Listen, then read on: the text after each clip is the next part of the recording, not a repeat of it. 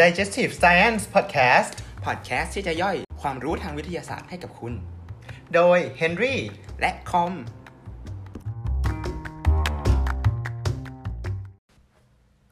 สวัสดีครับ สวัสดีฮะ ก็ตอนนี้อยู่กับ Henry แล้วก็คอมเช่นเคยเนาะ ใช่ นี่ กั ราย บ การอะไรนะลืม ราย การ Technical Terms Made Easy เอพิโซด2 ใช่ ซึ่งเอพิโซดนี้เนี่ย มีคนโทรมา ฮัลโหลครับ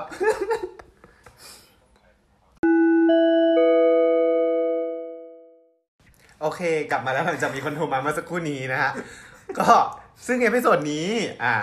เอพิโซดนี้เราจะมาพูดถึง technical term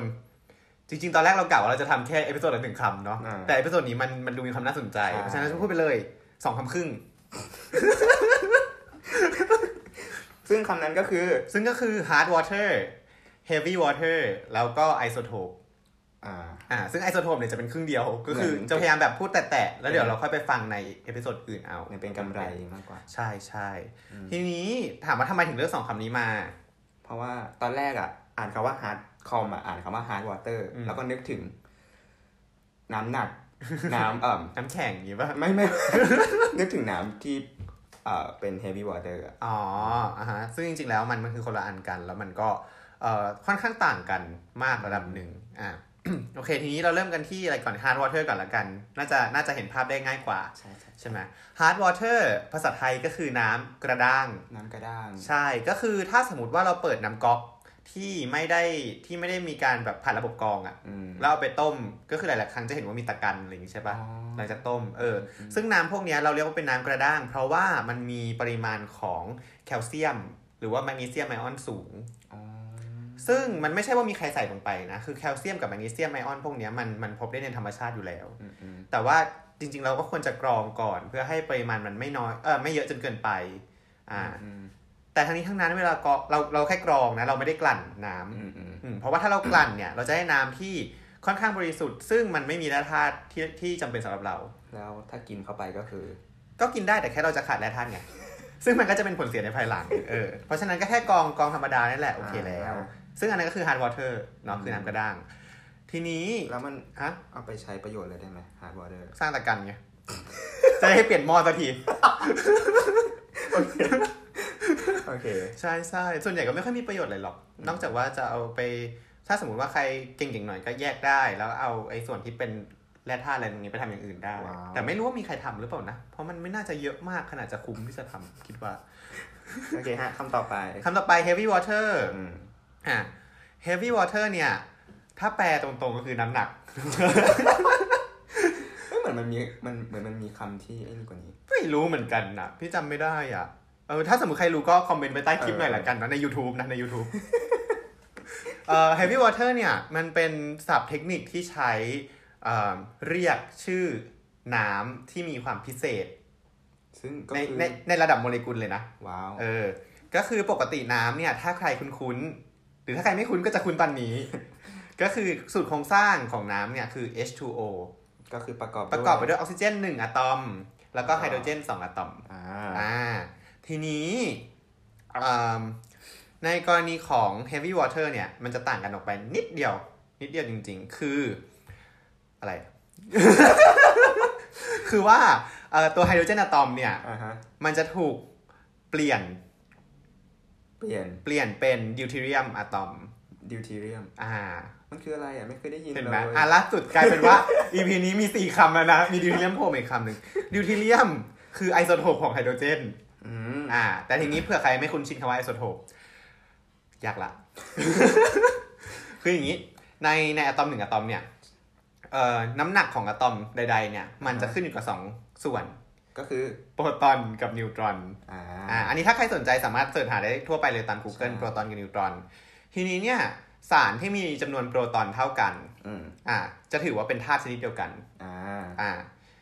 เท่านั้นนะ เท่านั้ แค่ น นี้ แต่คือคือการเป็นธาตุชนิดเดียวกันไม่ได้หมายความว่าจะมีจำนวนนิวตรอนที่เหมือนกันตลอด อืม เออมันก็มีบางกรณีที่โอเค สมมติไฮโดรเจนอย่างเงี้ย อืม ถ้าไปเปิดดูตารางธาตุคือตัวแรกสุด อืม อ่ะเพราะฉะนั้นมีหนึ่งโปรตอน อืม แล้วก็โดยทั่วไปก็คือจะไม่มีนิวตรอนเลย อ่า เพราะฉะนั้นน้ำหนักก็จะเป็นหนึ่ง อืม อะไรเงี้ยแต่ว่าสำหรับสำหรับกรณีของดิวเทเรียม ก็จะเป็นกรณีที่ไอ อโปรตอนตัวนั้นอะ อืม หรือว่าไฮโดรเจนตัวนั้นอะมีหนึ่งโปรตอน อืม แล้วก็มีหนึ่งนิวตรอน ก็คือมีนิวตันเพิ่ม เพิ่ม เข้า เข้า มา มา น้ำหนักก็จะรวมกันด้วยความที่น้ำหนักมันพอๆกันอะ อ่า น้ำหนักก็จะกลายเป็นสองแทน อ๋อ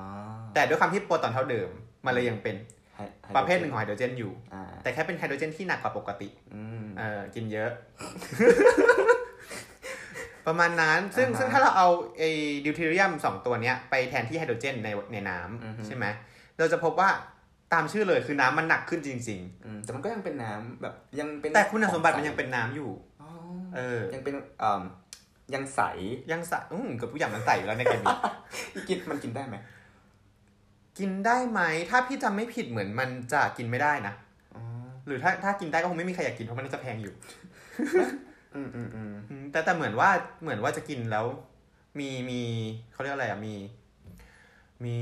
ผลเสียบางอย่าง ซึ่งซึ่งพี่ก็จำไม่ค่อยได้เหมือนกัน อีอีดิวเทอดิวเทเรียมนี่มันมันเสถียรปะตัวตอน ดิวเทเรียมตัวตัวตอมเองค่อนข้างเสถียร อ๋อ อ่าแต่ว่าปกติมันพบได้ในปริมาณน้อย อืมอืมม คือปกติอย่างไฮโดรเจนใช่ปะ่ะ อืม เราจะพบกันปริมาณแบบประมาณ 99% ม ของไฮโดรเจนบนโลกเนี้ยคือไฮโดรเจน เดี๋ยวเดี๋ยวเดี๋ยวเดี๋ยวเดี๋ยวเอาใหม่ ไม่ เอาใหม่ ไม่เพราะเราเราบอกว่าไฮโดรเจน หรือว่าอีธาตุตัวแรกของของเราเนี่ย อ่ ของในในตารางธาตุของเราเนี่ยมันมีอาจจะเป็นไฮโดรเจนก็ได้เป็นดิวเทเรียมก็ได้ถูกปะ อ๋อโอเค จริงๆมีอีกตัวหนึ่งด้วยเป็นทริเทียม อ่าเออ ก็คือห ก็ นัก คือว่า หนักสาม สมมุติว่าเราเอาเอา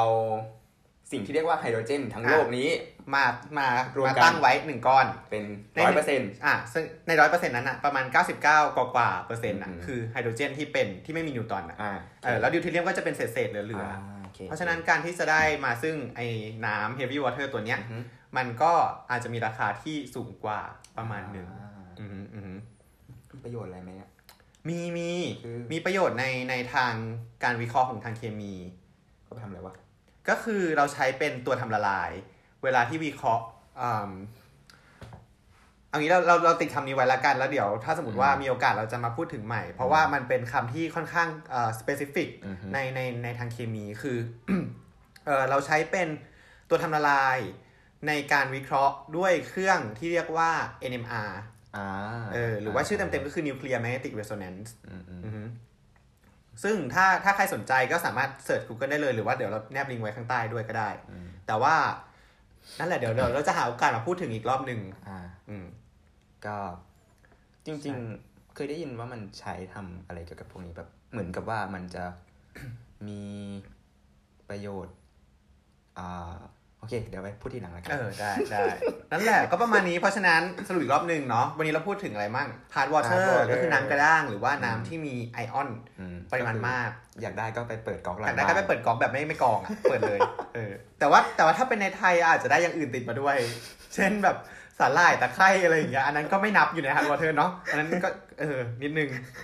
เอ่อพูดถึง hard water แล้ว heavy water ก็คือน้ำที่เอ่อจริง ๆ ยังคุณสมบัติเชิง